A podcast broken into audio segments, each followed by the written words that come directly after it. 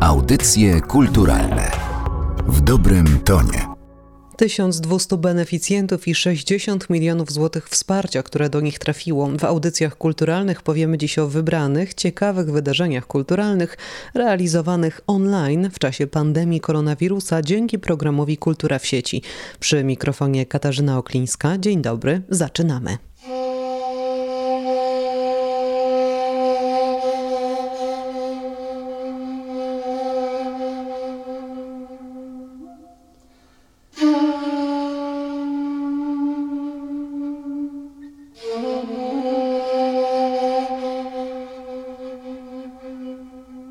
Na początek musimy powiedzieć, że Kultura w sieci spotkała się z największym w historii programów dotacyjnych Narodowego Centrum Kultury zainteresowaniem.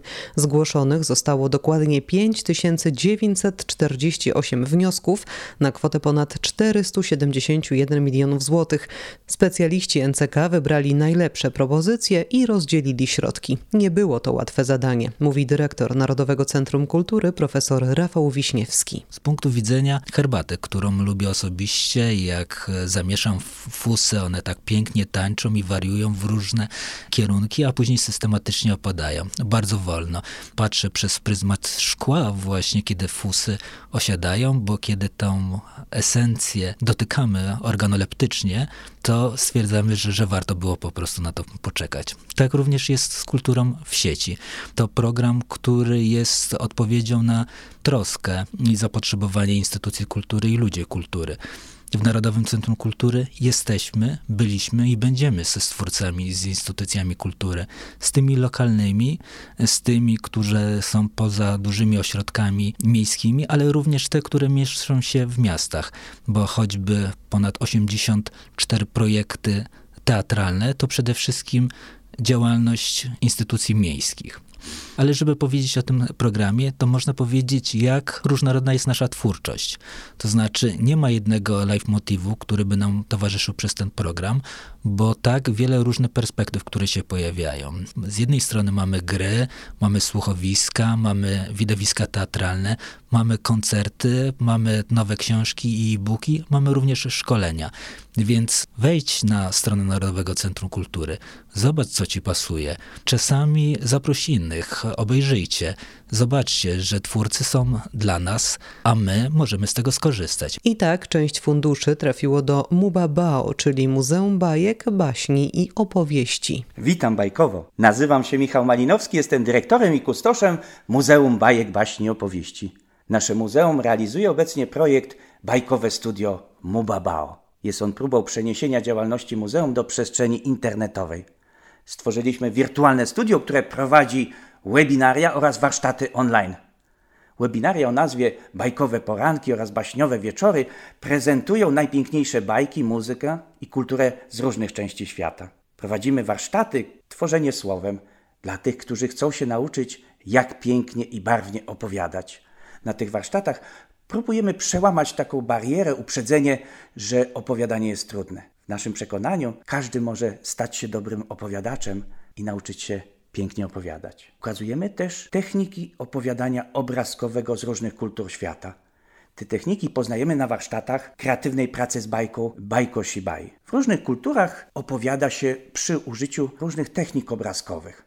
Tutaj w muzeum mamy kolekcję różnych przykładów takiego opowiadania obrazkowego i właśnie na tych warsztatach pokazujemy tą kolekcję, jak również y, te metody, techniki, które służą do wzbogacenia słowa mówionego. Bo w różnych kulturach świata wzbogaca się to słowo mówione poprzez wykorzystanie czy to laleczek, czy magicznego okienka opowieści Kamishibai, czy też opowiadania na piasku. Opowiadacz wygładza piasek, a następnie stawia kropki i w trakcie jak opowiada łączy te kropki linią po to, żeby stworzyć kształt, postać, o której opowiada w swojej bajce. Dla tych, którzy chcą się nauczyć wykorzystywać techniki cyfrowe do tworzenia opowieści osobistych, przygotowaliśmy warsztaty digital storytellingu. Właśnie przy użyciu zdjęcia, jakiejś pamiątki rodzinnej, możemy stworzyć bardzo ciekawą opowieść, która utrwali, utrwali pamięć o jakiejś pozytywnej postaci z naszej rodziny. Muzeum Bajek Baśni i Opowieści opracowało autorską metodę modelarsko-narracyjną. Tutaj tworzymy klocki modelarskie Mubabao, które wykorzystujemy do stworzenia własnej zabawki. I pokazujemy, jak właśnie przy użyciu takich klocków można stworzyć bardzo ciekawą zabawkę, jakiś prototyp, który porusza wyobraźnię, porusza tą wyobraźnię w celu stworzenia opowieści. Na takich warsztatach narracyjno-modelarskich, tworzymy takie zabawki, a następnie tworzymy do tej zabawki opowieść. Ofertę opowieści dla nieco starszych widzów ma z kolei Stowarzyszenie Słowo i Film. Projekt Kanon Kina Polskiego po 1989 roku to, jak sama nazwa mówi, e-wykłady o historii kinematografii, mówi Mateusz Żebrowski. Skąd w ogóle wziął się w naszym stowarzyszeniu ten pomysł? Uznaliśmy, że ta refleksja o polskim kinie najnowszym e, jest niewątpliwie nadal bardzo przydatna. Przydatna zarówno jeżeli chodzi o tą refleksję filmoznawczą, akademicką, czyli taka próba opowiadania o kinie polskim in statu nascendi, zbierania tych informacji o tym, jak to polskie kino wygląda, ale z drugiej strony też przyświecała nam e, idea edukacyjna. Chcieliśmy, żeby to kino polskie, o którym często mówi się źle, mimo tego, że ostatnio trudno twierdzić, żeby polskie kino nie miało dużo sukcesów, ale no właśnie przyświecała nam idea tego, żeby jak najwięcej ludzi mogło zobaczyć, że o, mamy jednak sporo całkiem ciekawych filmów, które można interpretować dowoli i które cieszą oko pod tym względem, jak zostały zrobione.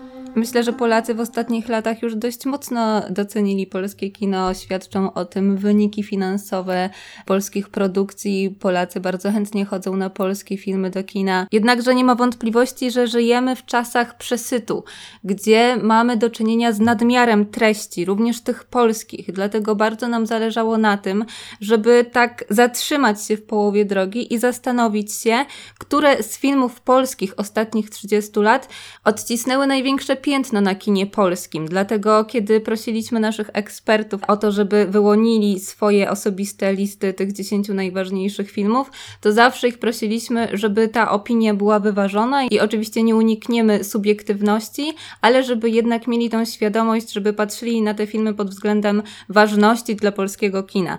No i ustalając ten kanon, chcieliśmy, żeby młodzi fani kina, osoby, które chcą się rozwijać pod tym względem, którzy chcą odkryć polskie kino, właśnie mogli się zasugerować tym kanonem, żeby mogli zacząć swoją przygodę ze współczesnym kinem polskim właśnie od tego kanonu. I wydaje mi się, że nam się to udało, w sensie naprawdę tych 110 ekspertów była to już na tyle duża grupa ludzi z doświadczeniem filmowym, która była w stanie zrównoważyć tę opinię o kinie polskim i wydać taki w miarę obiektywny wyrok o tym, co faktycznie dla kina polskiego w ostatnich latach było najważniejsze. Dodała Marta Chylińska ze stowarzyszenia. A jakie filmy zostały wybrane przez ekspertów? Na to pytanie znajdą Państwo odpowiedź na kanale na portalu YouTube Stowarzyszenia Słowo i Film.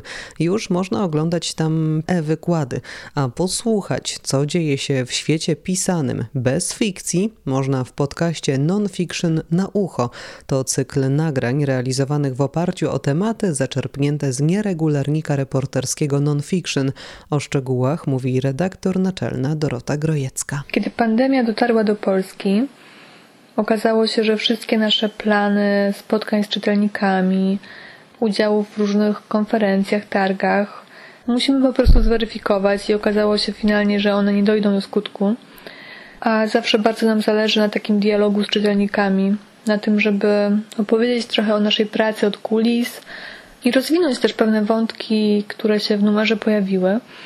I tutaj z wiadomych przyczyn nie było możliwości realizowania takich spotkań na żywo, a mi po głowie już od jakiegoś czasu chodził pomysł na podcast, na jakąś formę rozmów, które by trochę właśnie wzbogacały numer, które by wychodziły poza papier które byłyby dodatkowo bogate dźwiękowo i, i właśnie grały na innych zmysłach, w inny sposób były odbierane przez słuchaczy. I wspólnie z Martyną Wojtkowską, ale też z dziewczynami, które odpowiadają za realizację dźwiękową, techniczną, które mają duże doświadczenie w pracy w radiu, stworzyliśmy taki scenariusz kilku odcinków, które z jednej strony poruszają tematy, które już są opisane na łamach magazynu, siódmego numeru, którego tematem były media. I na przykład rozmawiamy z twórcami reportaży, z Filipem Skrońcem, z Emilią Klimasarą. Oni opowiadają o tym, co ich poniosło w dalekie strony, na przykład do Tanzanii czy na Madagaskar.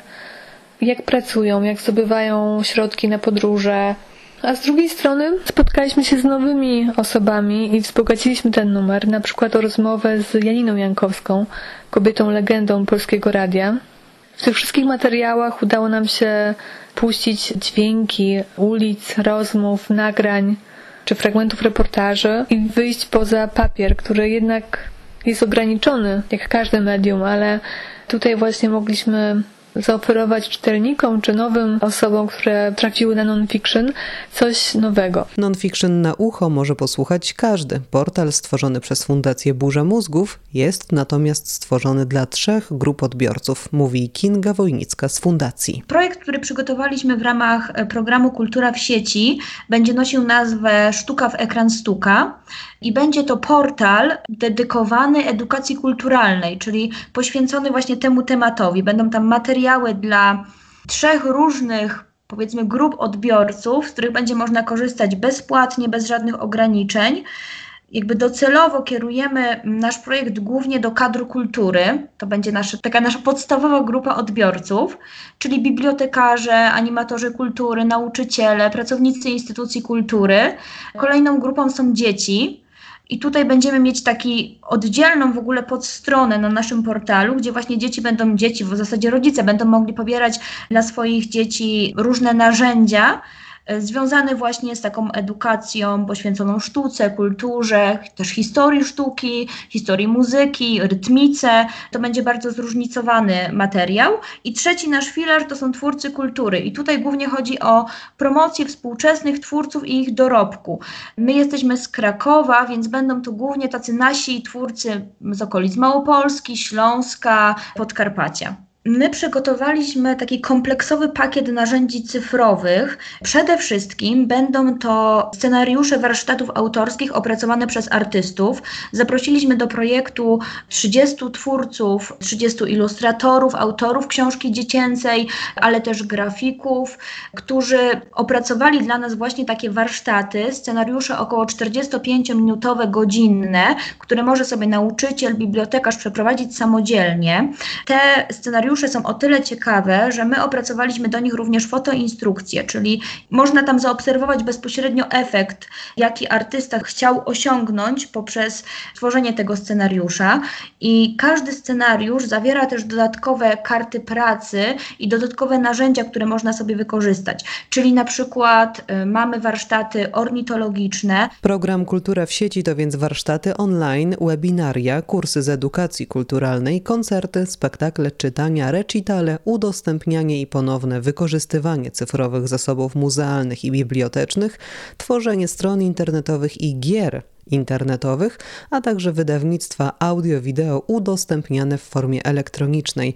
Dla audycji kulturalnych Katarzyna Oklińska.